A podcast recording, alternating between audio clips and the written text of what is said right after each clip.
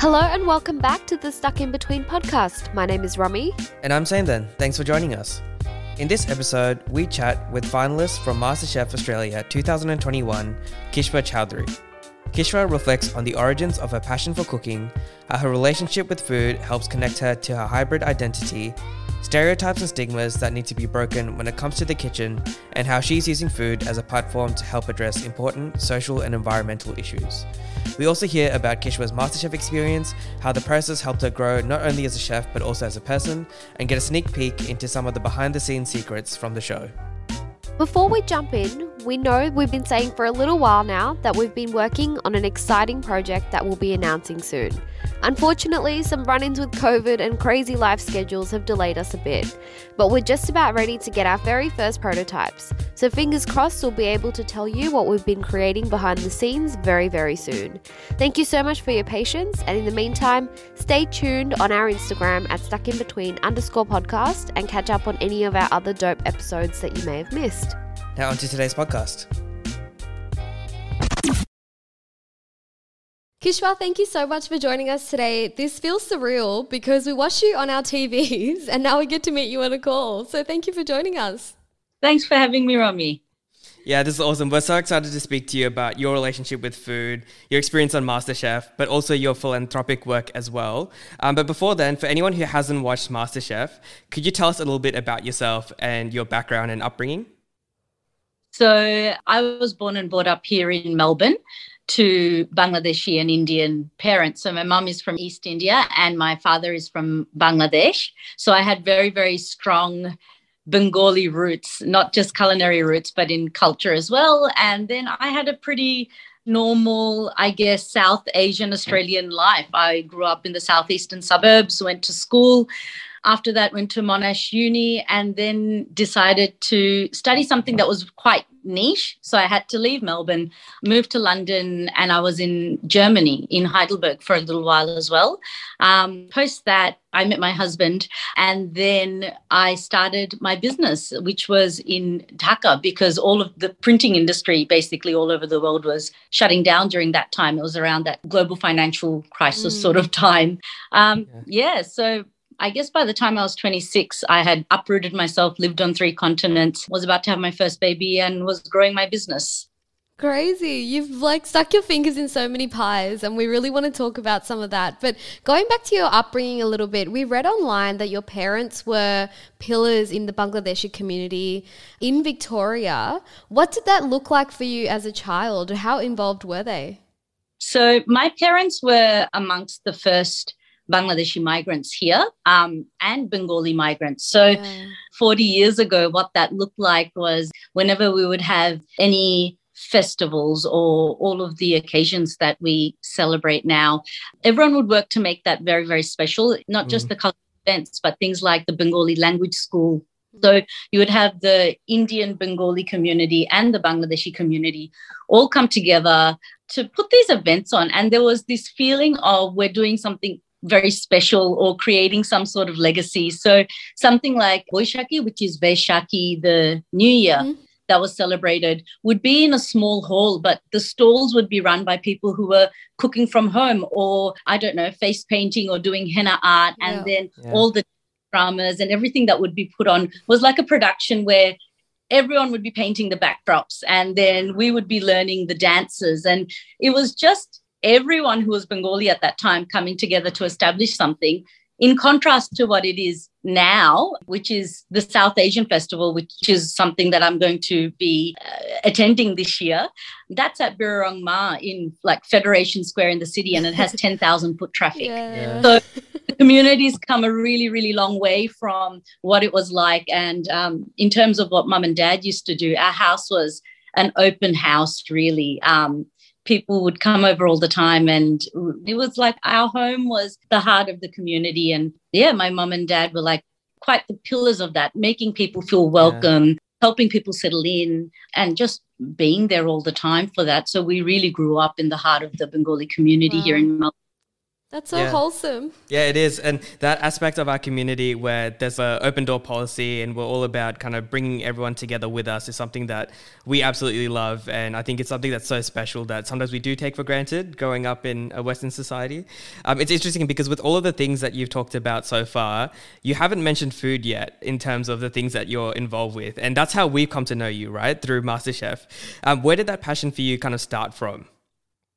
So I think there was an underlying passion that I've always had, and you go on something like MasterChef that validates it.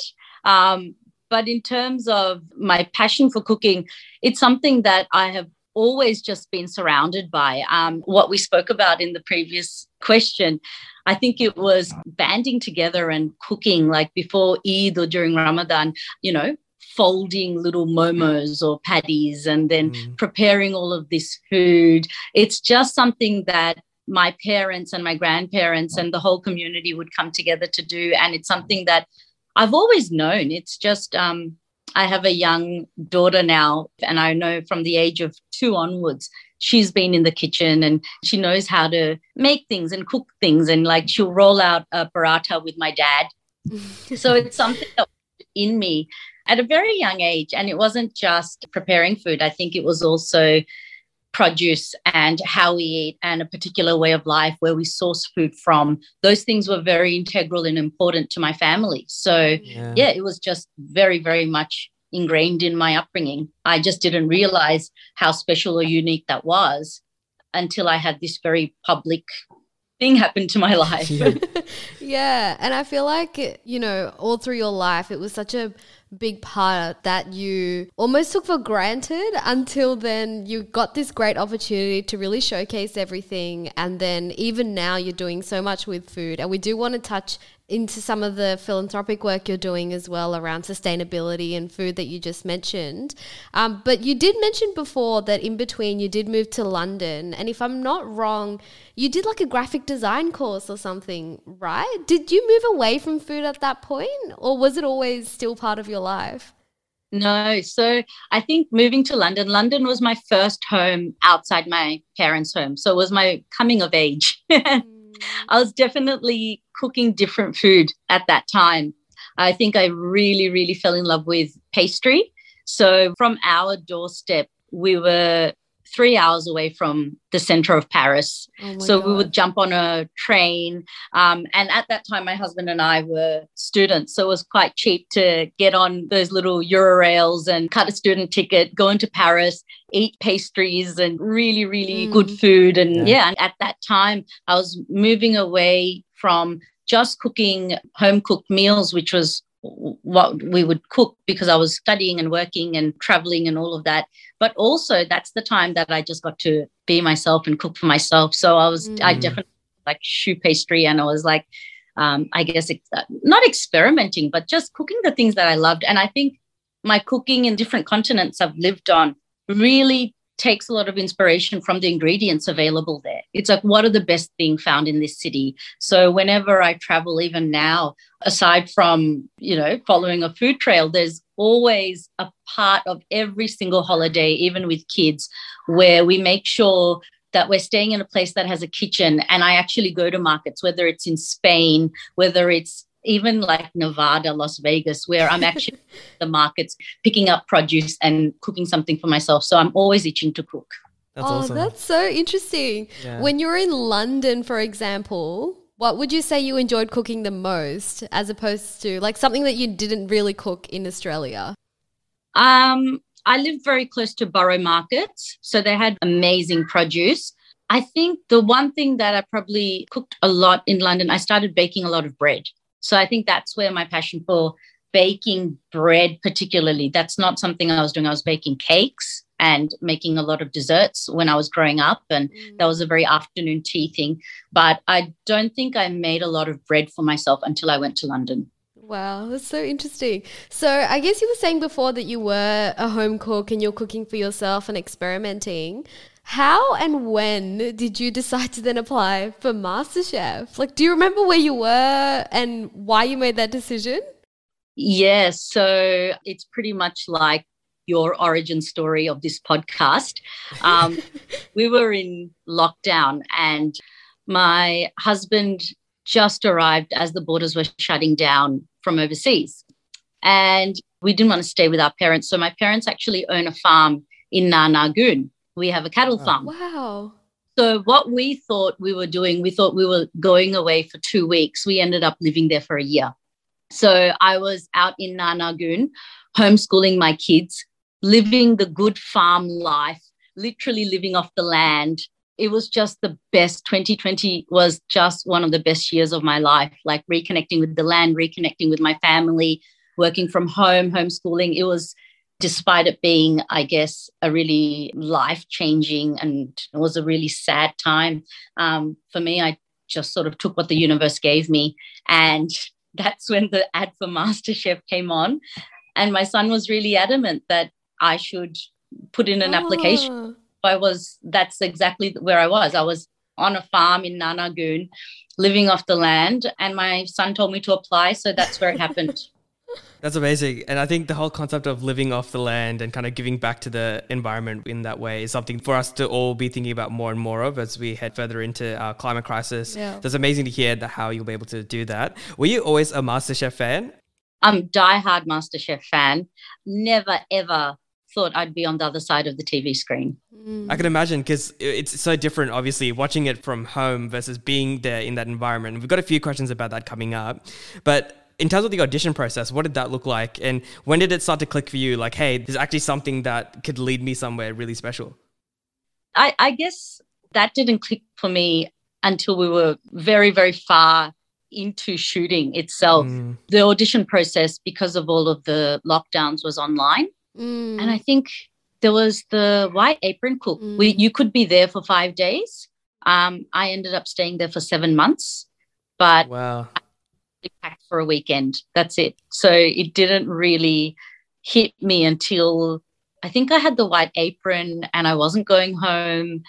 And I was like, I'm going to need more clothes and I'm going to need more. oh, oh, no, I'm in MasterChef.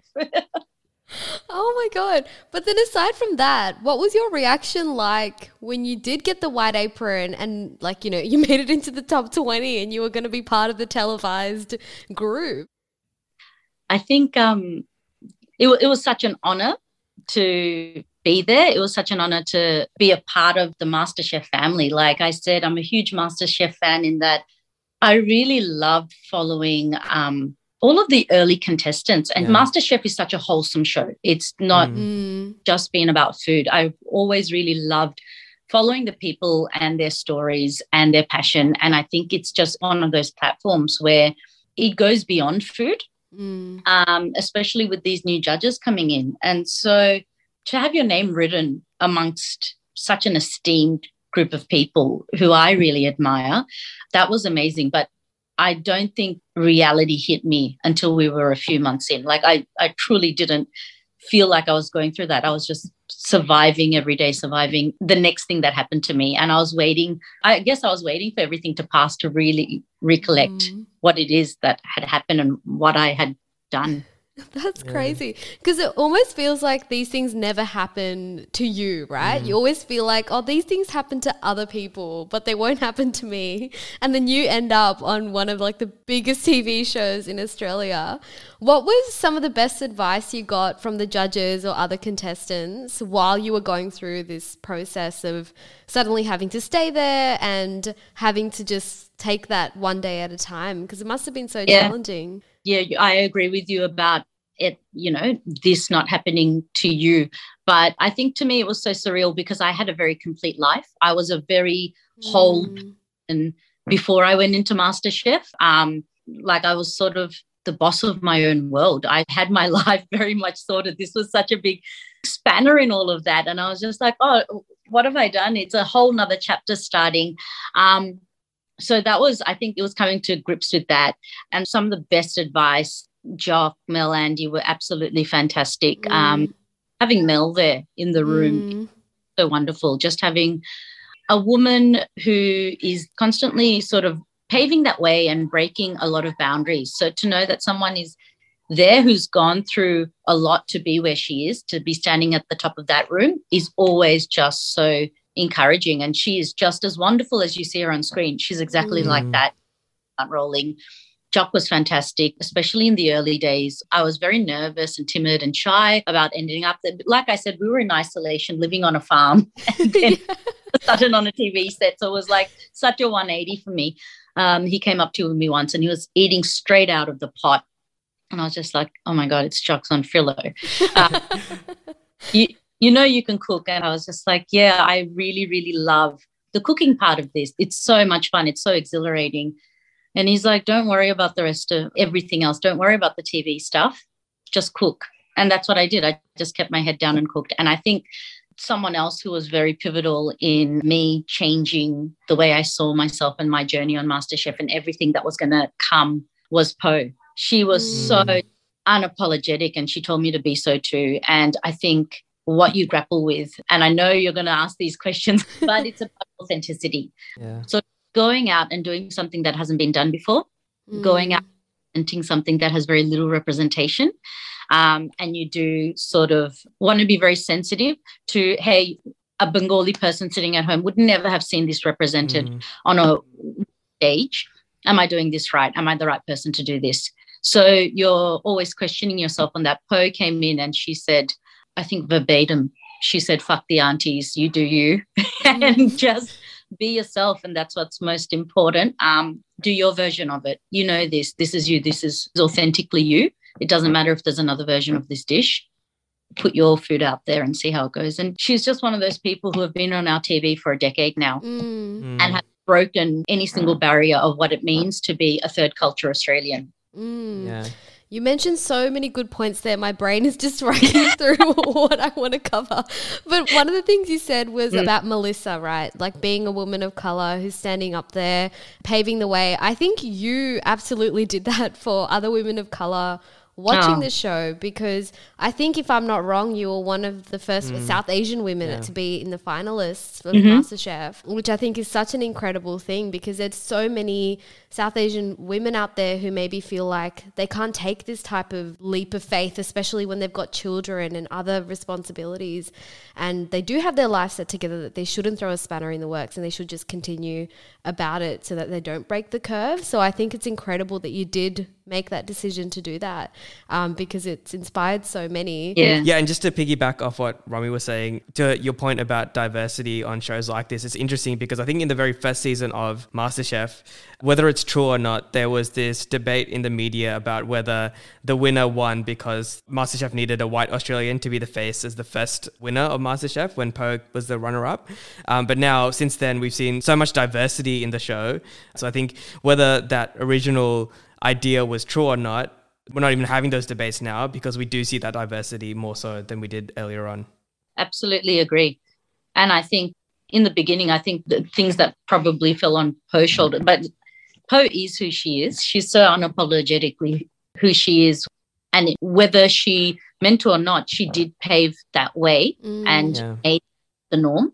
I think last year, particularly because there was three of us South Asian girls and we were doing quite well on the show, Depinder, yeah. Minoli, and myself. Yeah. I think there was a lot of debate around, you know, should you cook a curry and things like that that sort of erupted outside the show. And there was a lot of that going on. And it wasn't just Twitter, it wasn't just social media, it was actually on mainstream radio as well.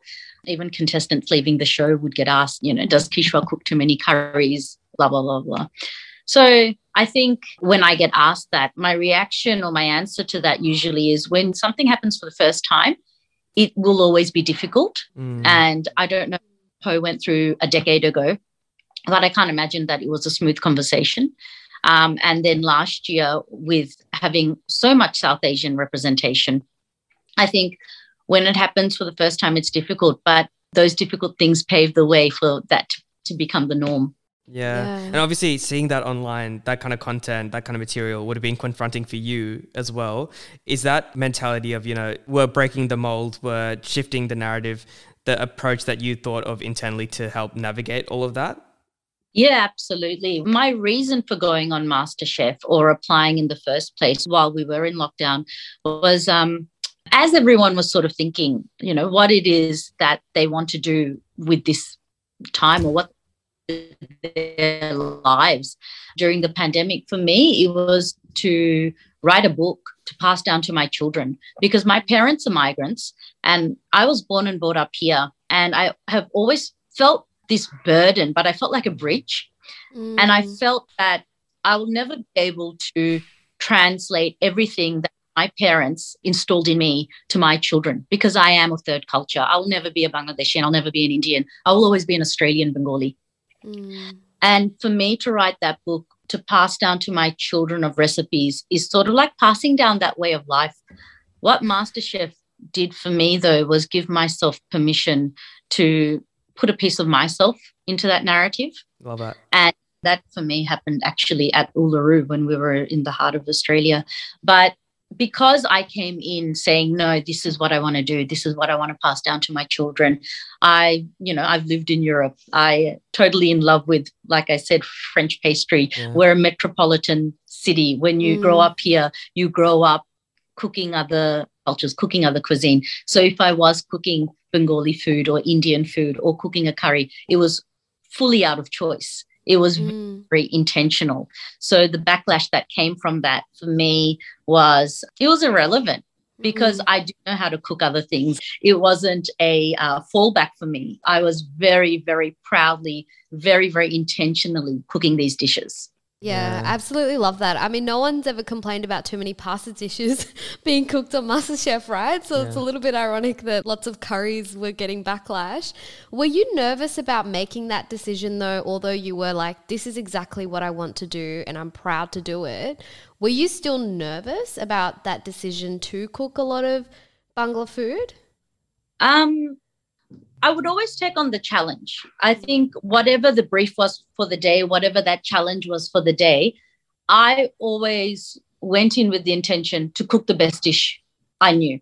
Um, and it was never, I never strayed from, you know, what I love the most. If that day it was sort of like to, to showcase my pasta work, if it was to showcase how I use a particular ingredient in a, a certain way or show some skills in Japanese cuisine, I would do that on that particular day. But when I had the chance to, yeah. also cook Bengali food because yeah. that yeah. food delicious and it's interesting. And the other thing is, I think a lot of it is brought down to this singular term called curry. And yep. I just hope going into the next generation, no one needs to use that word anymore because mm. know the difference between, you know, a lasagna sheet and pappardelle and spaghetti and fettuccine. Like, mm. if we know the difference between a few types of pastas, we should also know that a curry isn't a curry. Yeah. Um, yeah. Can't cook ossobuco the same way you cook mud crab. You know, mm. so you mm. can't say, "Oh, this is a ossobuco beef curry and this is a mud crab curry." They're not. They're not even near the same thing. Mm. And everything that we cook and present is not a curry you know yeah. we yeah. use different names and i think just because we don't translate them and we don't take ownership of the names mm. our food we fall back and we're very lazy to term most things as a curry and i think mm. that's what our generation your generation needs to work on taking a lot of ownership of what things should be called yeah. yeah. that's such an interesting point because you never really think of it like that, right? Like everything's yeah. sort of bucketed into one category. South Asian food is all just curry. Mm. Call everything a curry, then everything should also be like, I don't know, a casserole or a stew or a tagine or a, a bouillabaisse or I don't know. Like you can, there are so many things that are eaten from Africa to Europe to Asia that can be yeah. called technically a curry. Yeah. One thing I do want to go back to, you mentioned before how when you first started filming, you were a little bit shy and a little bit timid. And you never realize, for myself, for example, as a viewer of MasterChef, that these are real people, real humans behind the screen, for the most part, without any TV or media experience in the past. So I can't imagine how difficult that part of it all would have been for you. What was the biggest, I guess, learning about yourself that you had during that process?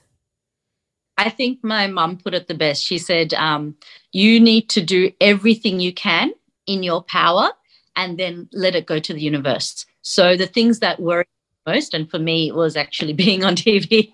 Yeah. Um, yeah, lean into it and then free fall let the universe do its thing and that's it. You have zero control over what's going to happen. Mm. so i think it was letting go of all control Wow. Love that. Um, my culinary skills are, I would say, very limited. So I can cook well enough for myself to survive, but I would never share the food that I make with other people because, to be honest, it's not that great. And recently, I've been getting my grandma to teach me some South Asian dishes, some of which we posted on her Instagram. Yeah. My grandma is very tech savvy, so I would drop off a dish at her place, and then the next day, I'll get an email roasting me about what Ah. was missing, what I did wrong, and so on and so forth.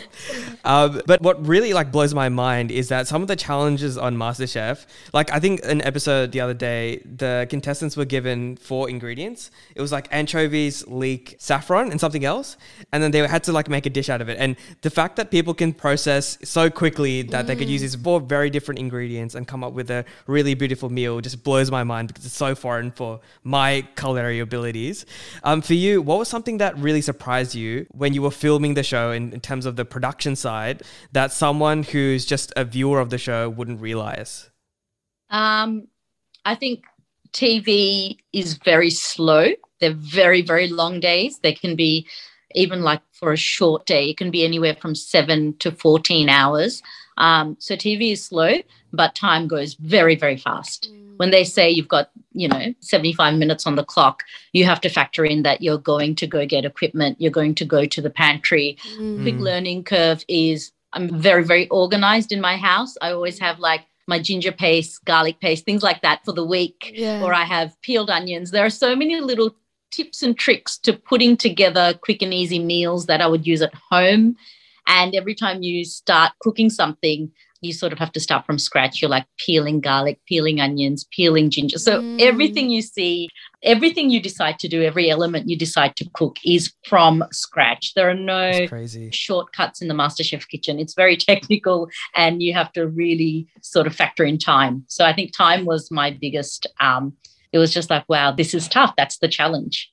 Yeah. And I guess with most reality TV, even though it's called reality TV, there is a little bit of, I guess, tinkering from the producers to sell the show and make it a bit more dramatic than what it might actually be. Um, I'm not sure how much you can reveal with MasterChef in particular, but there, is there anything like that that a viewer might not realize or something that's getting swept under the rug or changed that we might fall for, but in reality it's a little bit different? Um I think maybe just the build up to the interviews and the IVs and while you're cooking, um, we have a little story team and a production team sort of being like are your onions burning? Is there something going on on that other part? So I guess it's just because there's no drama on the show. It is truly such a wholesome show, and everyone there supporting each other. Because there's no actual drama between people, the drama is in the food. So maybe it's just asking people on the gantry, like, you know, do you think so and so is in trouble today? And building up a little bit of food tension, I guess. But otherwise, no, not really. Um, I will say my son and my family who came to watch me in the finals, something that they pointed out, which you sort of realize early on and you forget months later, is that there's no music. It's actually Mhm. very quiet. Oh, How you hear that very MasterChef music? that Yeah, goes yeah, that's so uh, true. and you're cooking. My son's like, it was so weird. Like there was no music. Oh, I never thought of it like Yeah. that. So you're literally just like listening to everyone chopping away and like making all their dishes. yeah. Oh my god, that's crazy. What was the experience like? I guess, like Senden said before, some of these challenges are beyond insane, like the dessert challenges and some of these dishes that you have to cook. I would assume that as someone who is mainly cooking at home and stuff, like it's never things you would have tried before, right? Like there's so many unique things.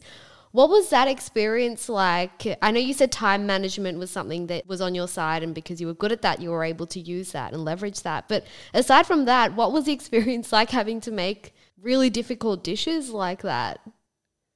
I think you sort of grow into who you become as a cook. And you see that because it's such a long show. It's, you know, six, seven months before we're there at the finale. And it's an intense training ground. So you're learning and you're growing all the time. When you're not on set, you're sort of at home cooking, or not at home. We were staying in the MasterChef apartments. And you're also around people and you're all learning off each other and you're growing and you know this is your foodie family that's what it is it's like this intense um, i'd like to say summer camp where everyone really goes in and you're honing your skills and you become this person and i guess you don't realize when you're in the show. It's only when you watch it from the outside where you go, oh my gosh, that happened in that span of time. So, yeah, it is cool, but you pick up things very quickly. Mm. Yeah, I love hearing about the behind the scenes of all these things that we consume. Yeah. Living with the other contestants, what was that like? What was it like living away from your family for as long as you did? How much contact did you have with the outside world being on campus at MasterChef? Tell us a bit about that. So you have little to no contact with the outside world, but you are, like I said, living with a big foodie family. And when I think initially when I first met the other 24 or 36 contestants in the beginning, it was just like that aha moment where I was like, oh my gosh, here are 35 other people who actually want to talk about food all day and share the same passion. So that was kind of cool, not feeling like a nerd or an outsider anymore or wanting to discuss a particular restaurant or a particular book or you know when you do this tech like have you ever come across this particular thing? So everyone sort of shares the same passion. Mm, yeah, yeah. apart from that we didn't live in a big house. So other seasons before us would live in the master chef house. And because of covid we were living in apartments. So i was living with a housemate. So we would all cook and share our food. Most of the time people are quite exhausted. So you come off sets and sort of unwind, prepare for the next day. They're really long days. So mm. it was like that. But living away from home, that was a huge, huge, huge adjustment because I feel like I was, um, I went from being the center of my home and the center of my world. You know, I've got my parents and my husband and my kids and everything to step mm. away from that. I had a whole tribe step in mm. and take over that role. My friends, my family, my sister, my mom, my dad, my husband. and um, yeah, I just everyone at school as well. Everyone was so kind, the teachers. So stepping away made me realize that maybe I could have taken a little bit more for myself before mm. held so much on my old uh, like sort of held all of this responsibility on my own shoulders because to me that was my whole world that was like i was that pillar that I thought if I moved away, everything would collapse, but nothing mm. collapsed. Everything was fine, apart from the fact that my husband would buy my children um, sandwiches from a gas station on the way to school, oh, which was no. efficiency. so much efficiency, but a little disappointing. Oh my god, you can't have a wife on MasterChef and be buying your kids sandwiches from a gas station. petrol station. So that's the one thing I was like, oh, okay, I've got some cleaning up to do. I need to make them unlearn a few of these things. it's like interesting that you have all these like life learnings that you mm. don't realize when you go on a show like this, right? Like you realize all the things that you did and also the number of people you have in your corner who can play those roles if you did need to step away for a bit. But just going back to something you said earlier, I would have thought that having uh, spent a full day filming in such an intense environment cooking that the last thing you would have been wanting to do is speak about cooking with the other contestants of the show or cooking in the MasterChef apartments. But obviously, you've got such a big passion for it where it doesn't even matter. You just want to be doing it 24 7. Yeah, that and like the days that you shoot, um, people usually unwind and and go to bed but those weekends those birthdays there were so many other things mm. that happened mm. behind the scenes yeah and it would have been such an incredible experience having those people around you as even just as a support system right like being away from family for so long these are people they're not just contestants yeah. they kind of like yeah. you said become your foodie family and you would probably have lent on each other a lot during that experience as well. And you did seem to get quite close, particularly with the other two finalists from the show. What was your relationship with them like? And are you guys still in touch now? So Pete is in Sydney and Justin lives in Perth. Yeah. So we haven't seen each other in a really long time. Uh, we're scheduled to meet up next month, but yeah, they feel like family. Like you've just gone through something together that is quite I mean, until you go through it, yeah. you sort of can't describe what you've been through. So it's mm. definitely this shared experience, and that will always stay with me. Like, I will always, always remember the last few weeks and what we went through together mm. um, with Pete and Justin. So it was a really, really special, special time. Yeah, absolutely. And I guess looking at your life post MasterChef, you know, we were looking into all of the incredible things you were doing. And one of the things that I wanted to bring up with you was I mean, obviously, when it comes to your cooking and your food, one of your biggest aims is sharing your culture and putting that proudly out into the world. But in addition to that, I did see some posts and things about changing the narrative when it comes to stereotypes when it comes to cooking and food, especially in the South Asian community, with it being a woman's role. Mm. I'd love if you could talk to that a little bit because I think you'd done like a talk or something about that, if I'm not wrong. Uh, I think it initially um, it came sort of off the back of a lot of questions where post MasterChef when would go on like these press junkets I'd have questions asked to me like, what sort of message would you like to give to all the women out there? And what would you like to tell little girls who are watching you? And it was sort of like, why would, what, what does cooking have to do with being male or female? Mm. My father is such a great cook. And in my family, my role models were my mum and my dad. And we always fight for the stove space and bench space in the kitchen. Like literally, we always fight about who's cooking. And so growing up, I always saw my mum cook. I always saw my dad cook. Um, to be asked very, I guess, sexist questions like, mm. what do you want to tell women who are following you? And what would you like to tell to your female friends? I think cooking is one of those things that are a life skill. It's not a skill that should fall upon women's shoulders. It's it, we all eat at least you know, two to three meals a day. Yeah. So I just don't understand why we sort of have this mentality. And I don't want to say it's just in South Asian culture or Asian culture. It's still very worldwide that we have this mentality that women somehow pick up those extra chores or those extra pieces. Mm. Everyone should know how to at least put a bowl of ramen in front of them. Like everyone should have that skill to feed themselves. It's like tying your shoelaces. Definitely. For sure. Love that message and love what you're standing for. But also, you're doing a lot of philanthropic work with regards to things like the World Food Program and Feast for Freedom. Um, can you tell us a little bit about your involvement with those two organizations and what they're all about as well? So, with the World Food Program, it was obviously a very, very natural fit just all of the work they do, but then some particular campaigns that we worked on last year. One of them was Stop the Waste. And it was just very, very much in line with what we talk about, even in MasterChef or post MasterChef, and my life on the farm as well, about zero wastage and being very considerate about the way we eat and what we eat, but the way we shop as well. Mm. And, you know, something like one in nine people go to bed hungry, but global food wastage amounts to something like US $1 trillion loss per year. So it's not that the world doesn't produce enough food, it's just food distribution channels, mm. just such a disparity between where food is distributed. So being considerate about the way we shop and not wasting food is really important. And it's just something that we can all change from our homes. It's not mm, some yeah. big that need to be fixed with government policy. It really very, very much relies on all of us and our personal mission and philosophy to do so.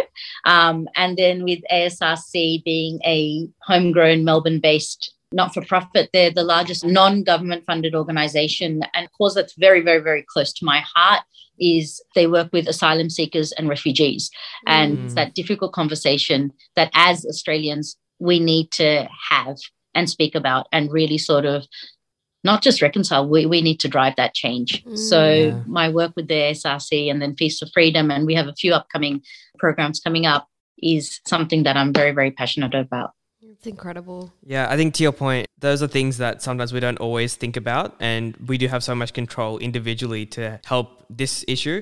And it's been cool for us because in the past, with previous episodes that we've done, we've seen other businesses like Double Drop over in the UK do uh, kind of environmentally friendly and with the framework around zero emissions mm. to kind of change the narrative of you know we're, we're, consuming so much processed food let's take it back to how we're originally meant to be eating and do it in a way where we're not wasting and we're giving back to the community and yeah. helping the environment as much as we can in this way what are some pieces of advice that you would give for people day to day in terms of being more conscious about that wastage and little changes that we can make that might be easy for us where we can be making a big impact in a very simple way. The easiest thing to do with the greatest impact i believe is to organize your grocery shopping. I think that's where it begins. Being very very considerate and organized making a list of what i consume because often when you go shopping especially if you're hungry you're sort of picking up a whole bunch of things. And they're the things we throw out. We throw yeah. out all those extra you know tin cans of tomatoes and cereal boxes that we're never going to get to the bottom of. So i think it's being organized and knowing this is what i'm going to consume during this week. That i think is a good place to start. Like that's the baby step that we can all take yeah, definitely. I think you're totally right. Just being a little more organized and knowing exactly what you need and the quantities of those things as well, right? Because like vegetables and things can rot so easily if you don't use it up straight away. So, yeah, that's awesome advice. I guess going back to your life a little bit, post MasterChef, how has your life looked like? How has it changed? Where do you really want to lead when it comes to food and cooking? So, I think when I was on MasterChef, I always saw myself going into writing. That's the next thing that I wanted to do. MasterChef changed me in a way where I really, really fell in love with being in an industrial kitchen. So I never myself as a restaurateur or owning my own restaurant, but I really, really enjoyed being in that kitchen and cooking for people and the creative process of making dishes and creating dishes with a particular brief. So, post MasterChef, I've had the opportunity to do residencies. First, I left and I trained under Chef Yomo at Ishizuka, which was incredible. I think that's where yeah. I grew the most in my food style. And then, post that, I went and I had my menu run off Tonka, which is a hatted restaurant here in Melbourne. So, I was able again to create dishes, but then also showcase my desserts, which I was really like. It's always really fun to experiment with desserts, especially if you're using spices or ingredients that you don't usually find in desserts. So I really enjoyed that. And I had a line in vodka. And then yeah. I went off at the end of last year. I was in Vegas for a little while and LA. Yeah. Came back, went to Dhaka. So now post MasterChef, I get invited into these spaces and I get mm. to create these menus and do these little residencies or events where yeah, I get to be creative, I get to cook, but my bread and butter of what I really, really love to do and what I am working on is my book that hopefully will release in 2023. Incredible. That's awesome. And we can't wait to read that book when it's out. I'm sure there'll be so many beautiful insights yes. throughout that. Yeah. Um, as kind of our last question, um, for anyone who's listening who might be having a little bit of an itch to apply to MasterChef, what advice would you have for them? Oh my gosh, just do it. Honestly, for me, it was something that I didn't really think too much about. It was quite yellow and it got me into something that I just really, really love. It's almost like a yeah. new chapter and a new decade of my life. So if you've got that itch, I'd say scratch it. Love it. I love that. And I love that you are writing that book now after even like before you started MasterChef. That's something you'd always want to do to pass on that heritage to your children. So, yeah, really looking forward to reading that. We end our episodes with a thought provoking question that we would love for you to answer, not food related. Um, this is a question which our previous guest has left for you. And then after you answer, we would love for you to also come up with a question to leave for our next guest, if that sounds good. Yes. So the question for you is if the average human lifespan was only 40 years, how would you live your life differently? Ooh. Um, I'd probably move out of home earlier, mm. do everything that I've done up until now, but in super speed. Yeah. So I really like the life that I've been given. Um, I'd do that and then probably also live on the land more, spend less time in the mm. city, live on the farm hmm. more, and travel. I love that. I guess my response to that question is kind of like twofold because I feel like if the average human lifespan was 40 years, which it was historically, all of our like timelines that yep. we set for ourselves mm. is just going to be squashed into 40 years. yeah. So I don't think much would actually change because mm. in theory we'd just do it in a shorter time frame. Mm. Yeah. I'm thinking relatively full life. I guess studying wouldn't take 13 years and degrees wouldn't take four years. Yeah. those things would be like obsolete. Exactly. But that being said, if individually my lifespan was only 40 years, yeah, I'd completely agree with everything that you said, Kishwar. Mm. I'd want to spend more time living on the earth and not putting off all these things that we say, oh, yeah, I'll do it when XYZ happens, or mm. wait until this happens and then I'll do that. Um, I'll do all of those things now rather than later. So, yeah, maybe something else for me to think about. Right, you, Robbie. Yeah. Yeah, I like the response that you just said, Senden. I was thinking the same thing about doing things now. And that's something that COVID also taught me because it's always like, oh, I'll go to that concert later or I'll travel later. I can't get leave now. But then, you know, you didn't even have those options when you were in lockdown. So now I'm like, yes, I'll just do everything. I'll go here, I'll do whatever, I'll meet up with people. I think that's the other thing as well, just giving a lot of time to your relationships and the people mm. around you, right? Like if you knew that your life was half of the average lifespan that it is now, you don't have as much time to spend with people around you. So that's probably yeah. something else that I'd do differently. For sure. Uh, so, Kishwar, do you have a question for our next guest? It can be absolutely anything, but hopefully something that will make our audience think a little. Hmm. I'd like to say, sort of leaning off the question that we just had, life's too short for bad food or bad meals, is what I say. So, what's your death row meal? I oh, love that question. question. Great oh my question. god. Yeah. Kishwar, thank you so much. This has been a true pleasure to interview you. A random fact I have mutual friends with Justin Narayan, so ah. I will be seeing him next month at a wedding in Sydney. So I will yeah. let him know that we interviewed you, but we really appreciate your time. Tell him I said hello. Oh, well, tell him I said hello and how's your mum? I will. I'll specifically ask him that. yeah, loved speaking to you, Kishwar. And I don't know about you, Romy, but I'm starving right now. So I'm going to go cook up something that's going to be very disappointing and mediocre. uh, thanks for having me. I had a really, really good time and good luck with your podcast. And I'm glad this came into my life because I'm part of your audience now. So, oh, thank, oh, thank you. you. so much. That seriously really means a lot. Your podcast. Thank you. Oh, thank you so much. Appreciate it so much. Thanks so much for listening, everyone. We had a blast recording with Kishwar and can't wait to see what's in store for her. Make sure to follow Kishwar on Instagram at Kishwa underscore Chowdhury to keep up to date with all of her exciting and important projects.